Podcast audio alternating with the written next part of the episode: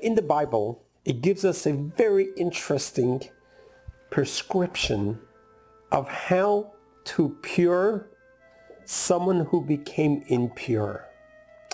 In the Bible, there are three categories of laws. There's one category that's considered commandments that bear witness, such as we eat matzah on Passover because it bears witness of the exodus that happened during Passover. Or during Hanukkah, we light candles to remind us of what happened in Hanukkah. Or we eat in the sukkah, in a temporary dwelling, to remind us of how we ate in the huts during the 40 years in the desert. So that's one category of commandments.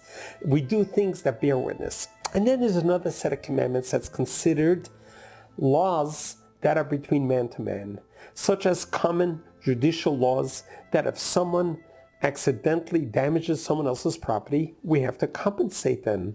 That one must build a fence around eh, their roof so no one falls off. Basic man-to-man laws, which are very logic. So both laws, the laws that bear witness and the laws between man to man are very logic for humanity.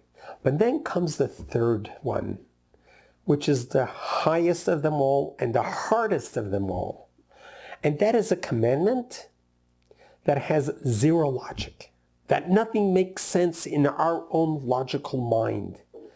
This is a commandment straight from God that he gave it to us with no reason, no rationale. And we observe it because we love God, we're in awe of God, and we respect God, and God loves us, and we follow these laws that don't make any sense to us, but we do them anyway give you an example.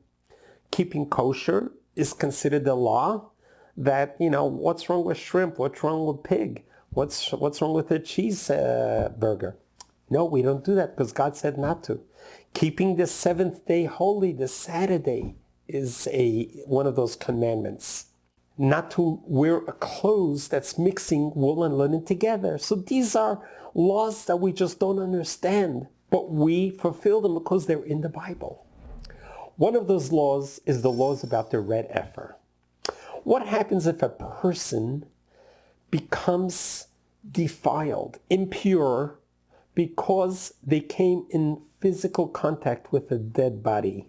Death is the antithesis to life. Us living on this world is all about life. We do everything we can to preserve life, to live life, and to live out our days. Every day is a blessing. Every moment is a blessing. Every breath is a blessing. So our journey is all about the living, is all about life. So when we deal with the opposite of life, death, there is a major separation. We are not supposed to even touch a corpse. If we do, we become impure And we, our body takes upon themselves the spirit of death, which needs to be washed from. How does a person pure themselves from being impure?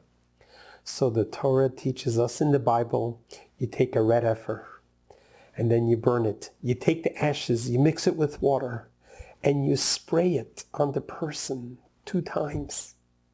By doing that, the person becomes pure again. Yes, something which has no logic that us human beings can understand. We're not going to understand it because us human beings didn't write this law. This was written by God Almighty. So we follow it diligently. But that is what the red heifer is about. It's about puring the impure. Now, throughout all history, there were only nine red heifers. It's very rare to find a female cow that is pure red. In other words, there aren't two hairs that are not red. If there are two hairs that are not red on the red heifer, then it's that's not considered kosher. It's not usable. So it's very unique to be able to find a red heifer. However, the red heifer reminds us of greater times and better times when the Messiah will arrive, when the redemption arrives, we'll have our 10th red heifer. So I want to share with you a story in reference to the red heifer. So this story is brought down in the Talmud about a non-Jewish fellow by the name of Dama, Dama the son of Nesina. The rabbis from Jerusalem noticed that one of the high priests from his breastplate, his jewel fell off, and they had to find a replacement. And someone mentioned that Dama ben Nesina, the son of Nesina, has a replacement of the jewel. So they dispatch two people to go down, and they went down, and two agents arrived at the house of Dama, knocked on his door, and says, Mr. Dama, we understand that you are in possession of a jewel. We want to buy it from you if it's available. But we need it now. We have to return. So Dama said, yes, we indeed have that jewel, but my father is sleeping. And the key to the safe is under his pillow. And I will not wake my father, no matter what. He says, but we need it. We need it for the temple. We're, we're willing to pay the price for it. He says, sorry, I can't do this. You're going to have to buy it somewhere else. And they left and they found it somewhere else. Interestingly, Dama ben, the son of Nesina, had a farm. Miraculously, the farm gave birth to a red heifer. And in the book of the Talmud writes, because he honored his father, he didn't disrespect his father by waking him up, God rewarded him that a red heifer should be born to their herd. As the red heifer emerged, word spread that he has a perfect red heifer. So the agents from Jerusalem came back to him, knocked on his door again and says, we hear you have a red heifer. And it's such a unique find. We want it. So Dama looks at them and says, you know, I know how valuable it is to you, and I know you would pay any amount for it. I'm not going to do that to you.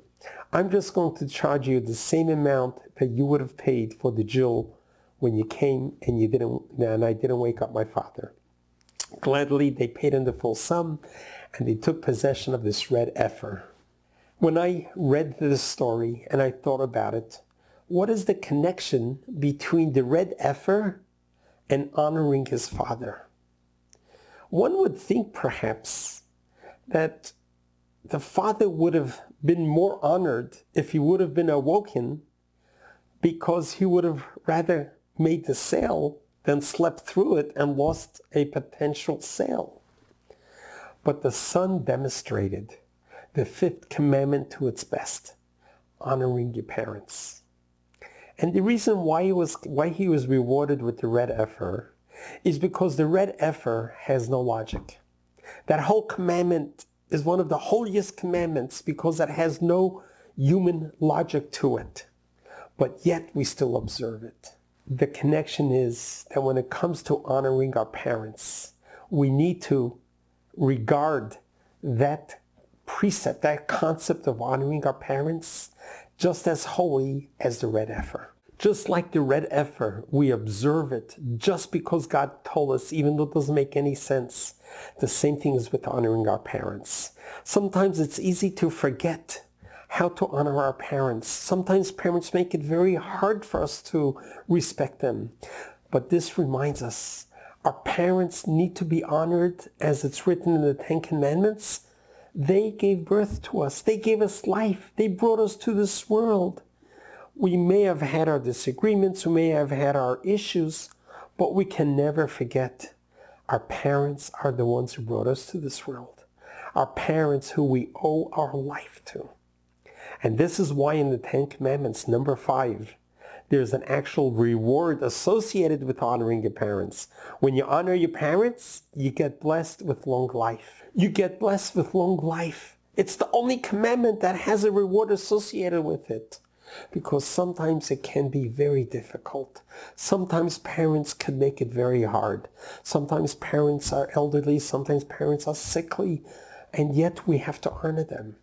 But when we remember how important it is to honor our parents, then it becomes a merit. I want to share with you one of the one of the rabbis from the Talmud. It's recorded he took it to such an extreme that he would arrive at his parents' house as soon as his mother would wake up.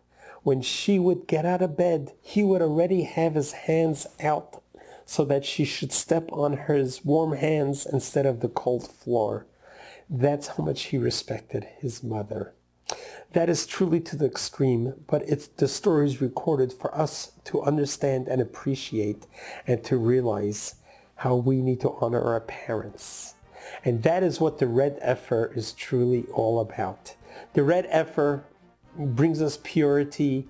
It reminds us that, yeah, the Messiah is going to come. There is going to be a 10th red heifer that even recently, in the recent years, there's been some news articles about a farm that was able to produce a red heifer, but only later on to learn that uh, it grew a couple white hairs, which disqualified it. So when we hear about the red heifer, we think of the coming of Messiah and let us do whatever we can to help bring the Messiah by making this world a better place. Not only honoring our parents, honoring each other, loving each other, caring for each other with unconditional love and making this world a better place. God bless you. God loves you.